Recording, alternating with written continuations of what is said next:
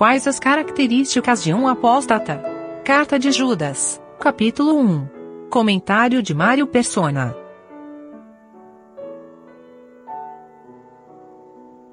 Existem algumas coisas na Bíblia que a gente até... parece até uma ironia, né?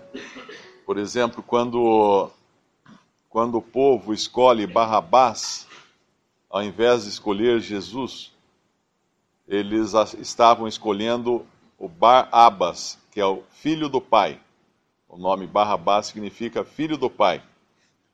E rejeitando o filho do pai, que era o próprio Senhor Jesus, que ele é o filho de Deus, o filho unigênito de Deus.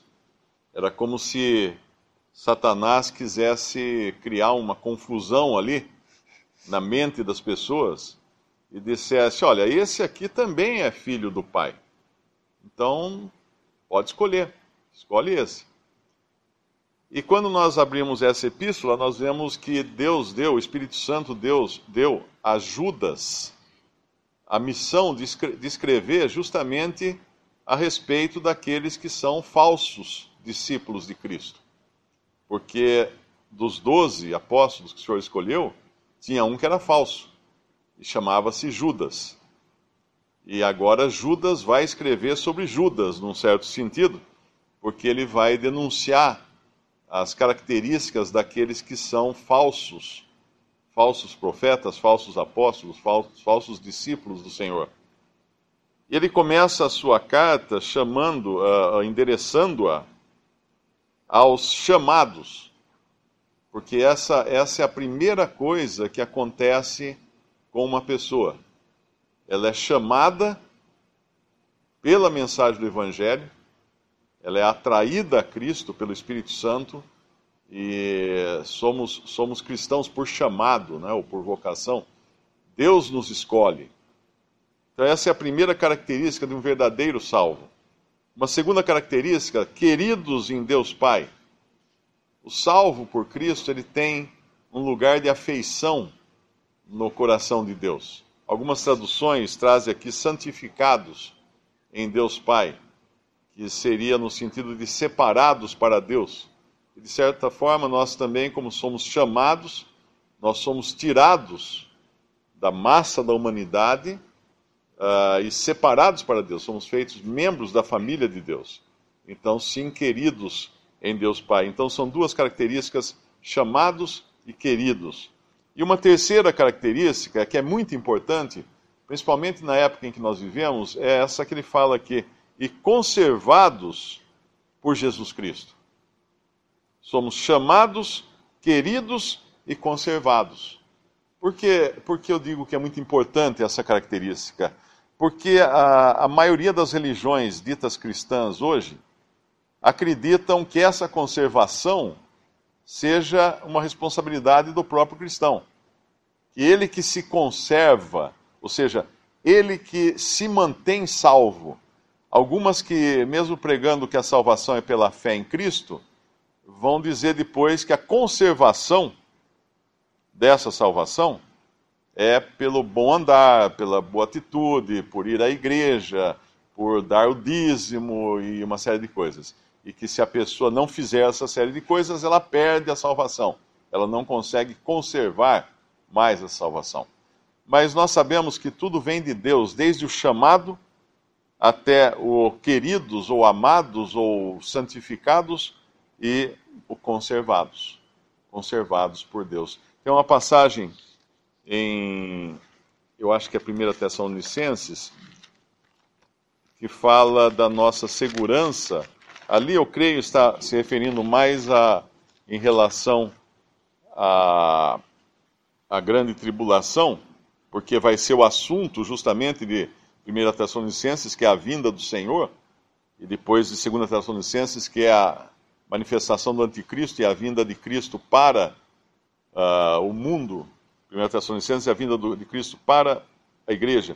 E no capítulo 1 de 1 Tessalonicenses, ele fala aqui dos Tessalonicenses, do testemunho que existia a respeito deles, no versículo 7, versículo 6. E vós fostes feitos nossos imitadores e do Senhor, recebendo a palavra em muita tribulação, com gozo do Espírito Santo, de maneira que fostes exemplo para todos os fiéis na Macedônia e Acaia, porque por vós soou a palavra do Senhor, não somente na Macedônia e Acaia, mas também em todos os lugares.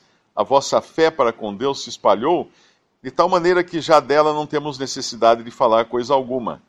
Porque eles mesmos anunciam de nós qual a entrada que tivemos para convosco, e como dos ídolos vos convertestes a Deus para servir o Deus vivo e verdadeiro, e esperar dos céus a seu Filho, a quem ressuscitou dos mortos, a saber, Jesus, que nos livra da ira futura. Eu entendo essa ira futura como sendo a grande tribulação, a ira de Deus que vai ser derramada sobre esse mundo, e não especificamente como o juízo final, o juízo eterno, porque desse o Senhor nos fala em João 5:24, que o crente não entra em juízo.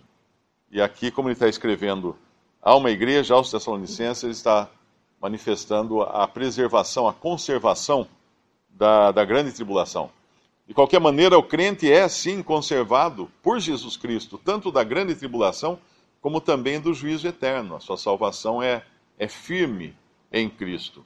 E uma outra coisa que é interessante aqui nessa carta, é que ele ia escrever sobre um assunto, e aí ele muda de ideia. Judas ia escrever no versículo 3 da Epístola de Judas, amados, procurando eu escrever-vos com toda diligência acerca da salvação comum, ou seja, a salvação que todos temos em Cristo, que ele está escrevendo a cristãos, evidentemente, a pessoas salvas, tive por necessidade escrever-vos e exortar-vos a batalhar pela fé que uma vez foi dada aos santos, porque se introduziram alguns, que já antes estavam escritos para este mesmo juízo, homens ímpios, que convertem em dissolução a graça de Deus e negam a Deus, único dominador e Senhor nosso, Jesus Cristo. É interessante que nós temos que situar isso, ele está escrevendo para cristãos, no princípio da igreja, seria basicamente a primeira geração de salvos por Cristo dentro da atual dispensação ou do tempo da igreja. Era a primeira geração, esses que tinham conhecido a Cristo, tinham acabado de se converter dos ídolos, como eram aqueles tessalonicenses, e agora não serviam o Senhor Jesus, tinham sido chamados, eram queridos de Deus Pai e eram conservados por Jesus Cristo. E ele ia falar do Evangelho, ele ia falar da graça de Deus, da salvação eterna, ele ia falar desses temas, da salvação comum a todos os crentes. Mas, de repente, ele percebe que há uma necessidade, que é urgente aqui, que é exortar-vos a batalhar pela fé que uma vez foi dada aos santos. Por que essa necessidade? De repente surge essa necessidade. Nessa época, eu acredito que era pequeno número de falsos cristãos. Nós vemos lá Simão se introduzindo lá em Atos, como um falso cristão, um que creu, porém apenas de boca, né? Apenas de intelecto, mas realmente não tinha o Espírito Santo, não estava salvo. E eram poucos, porque estava começando a igreja estava em poder ainda. Mas aqui ele já mostra que estavam se introduzindo alguns para minar as verdades cardeais do cristianismo. Uma que é a salvação pela fé e pela graça somente, outra, as doutrinas referentes à pessoa do Senhor Jesus Cristo, que é por isso que fala aqui, negam a Deus, convertem em dissolução a graça de Deus, que é uma coisa, e outra que negam a Deus, único dominador e Senhor nosso, Jesus Cristo, negando a divindade de Cristo assim. E a necessidade de falar desses é porque eles iriam então introduzir doutrinas estranhas na cristandade. Paulo já tinha exortado em Atos 20 que haveria alguns que entrariam no rebanho, não poupariam o rebanho, que eram pessoas de fora, mas que alguns dentre eles mesmos falariam coisas perversas ou pervertidas para atrair discípulos. E tanto uns como outros, eu creio, estão incluídos aqui neste, para os quais antes estavam escritos para este mesmo juízo, homens ímpios, homens ímpios. Hoje nós vivemos numa época diferente dessa aqui de Judas escrevendo essa carta. Por quê? Porque esses homens ímpios prevaleceram na cristandade. As virgens sábias adormeceram, tanto quanto as loucas, por assim dizer. Não houve vigilância, então eles tomaram conta da cristandade.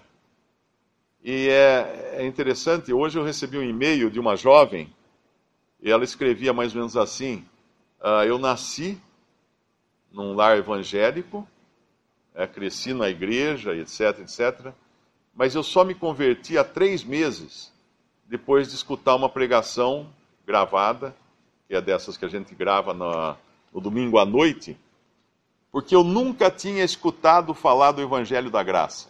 Ela disse isso. E agora ela estava preocupada porque a família toda é crente, entre aspas, né?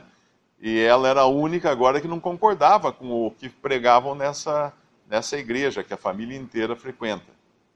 Ela nunca tinha escutado o Evangelho da Graça, tendo nascido dentro de uma família religiosa, de uma família evangélica. E, por incrível que pareça, essa é a condição de muitos cristãos hoje. De muitos.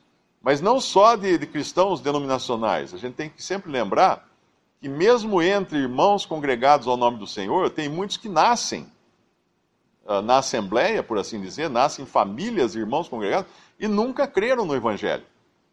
Nunca realmente creram no Evangelho. E é por isso que a gente vê, às vezes, quando chegam numa idade de maior independência, né, chegam na adolescência ou na idade adulta, desaparecem, porque ou não creram no Evangelho, ou porque não queriam ter um compromisso, talvez creiam no Evangelho, talvez sejam convertidos, mas não querem ter um compromisso. Às vezes a gente vê que muitos jovens vivem nas reuniões, vêm, frequentam, mas você pergunta, será que ele não quer partir o pão? Será que ele não quer participar da ceia do Senhor? Por que será que não quer? Bem, talvez seja porque quer aproveitar um pouco o mundo, porque ele sabe que se ele pedir o seu lugar à mesa do Senhor, ele vai ficar sob o escrutínio da Assembleia.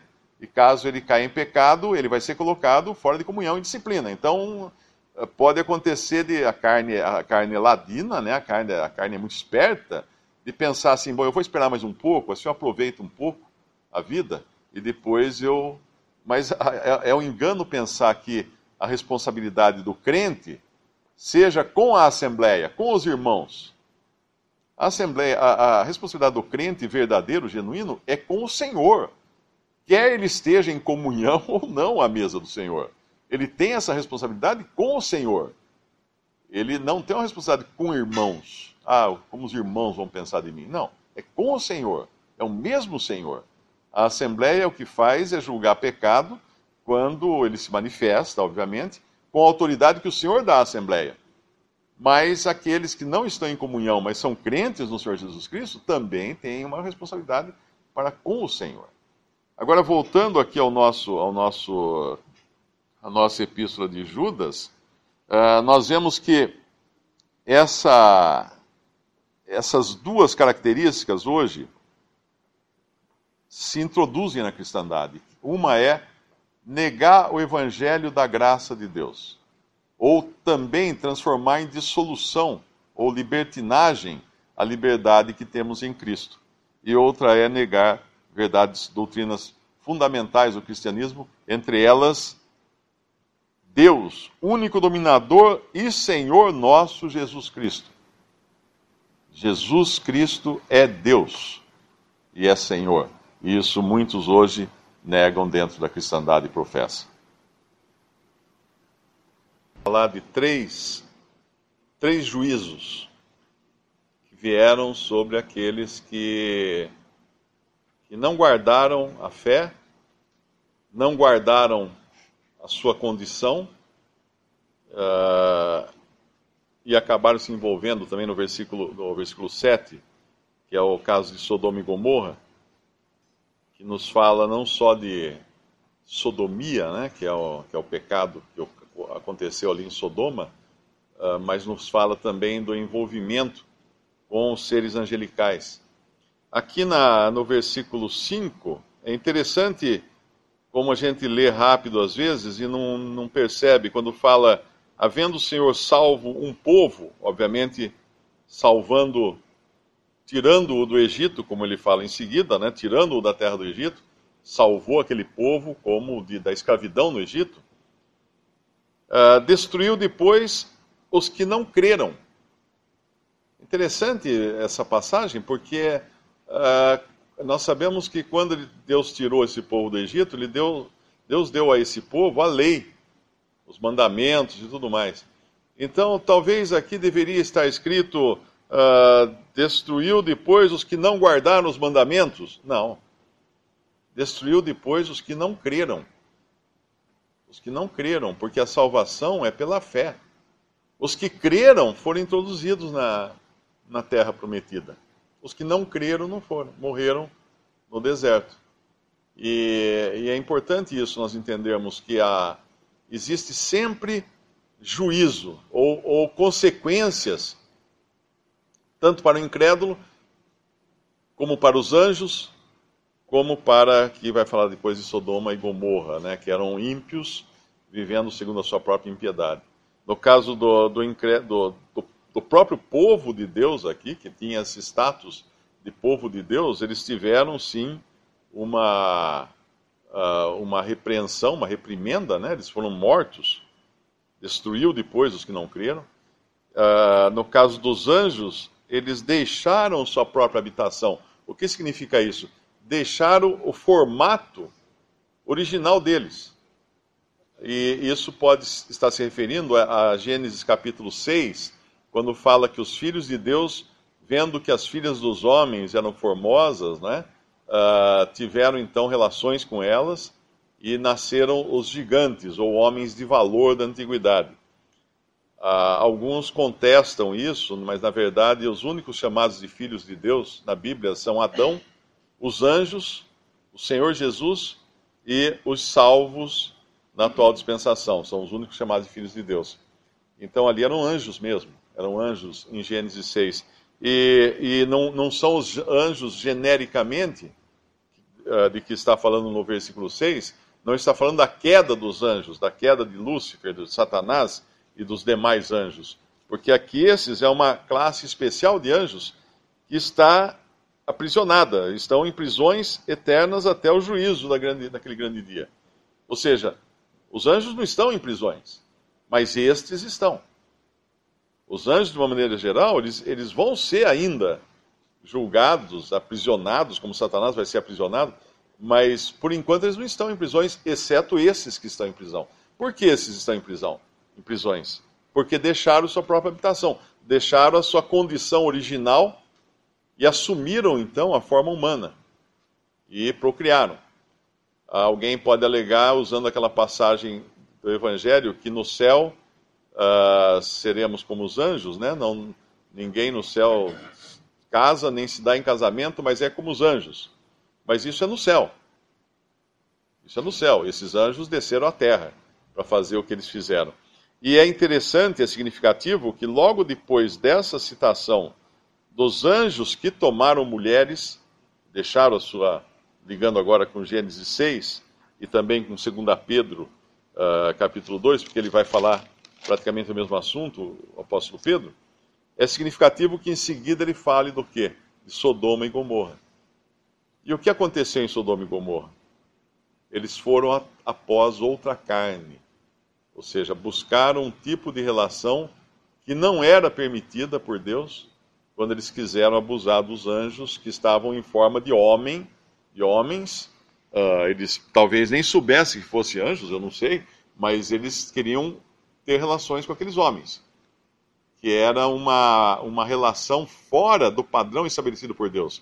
Era o mesmo caso de Romanos 1, quando fala que os homens e as mulheres, né, deixando a sua condição natural, se inflamaram por outros do mesmo sexo. E aqui é muito claro isso, que houve juízo também para Sodoma e Gomorra por causa disso.